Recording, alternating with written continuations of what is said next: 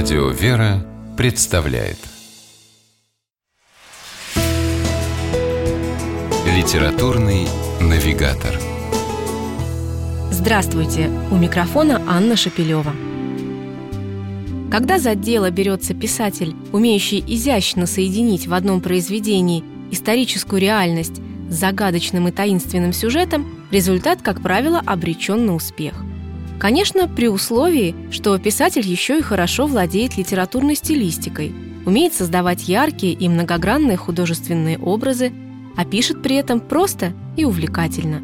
Все это без преувеличения можно отнести к роману протеерея Алексея Макиевского «Незавершенная литургия».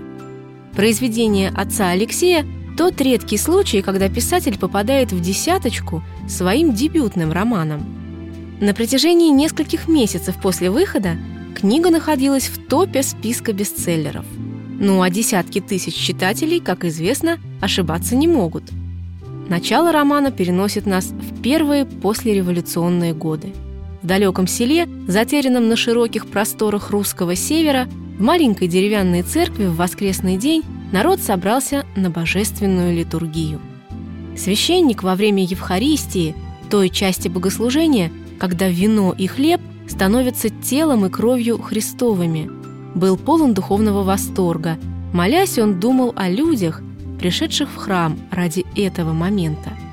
И в этот самый миг прямо в алтарь бесцеремонно вломились несколько чекистов и на глазах у ошеломленных прихожан увели священника в неизвестном направлении.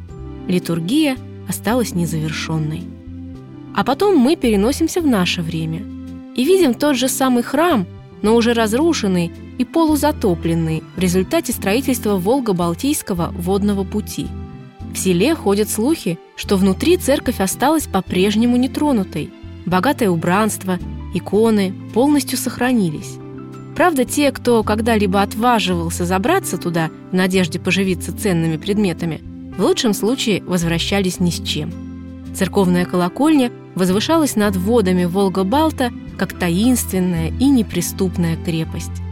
Так было долгие годы, пока туда не отправился парень по имени Сашка – сын местного бизнесмена по фамилии Фомин.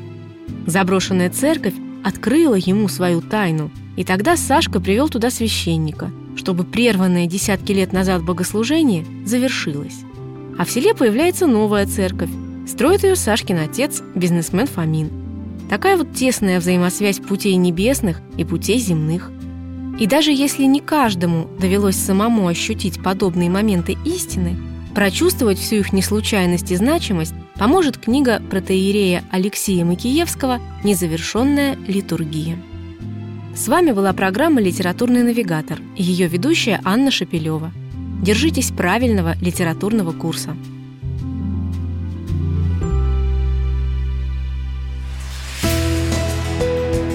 Литературный навигатор.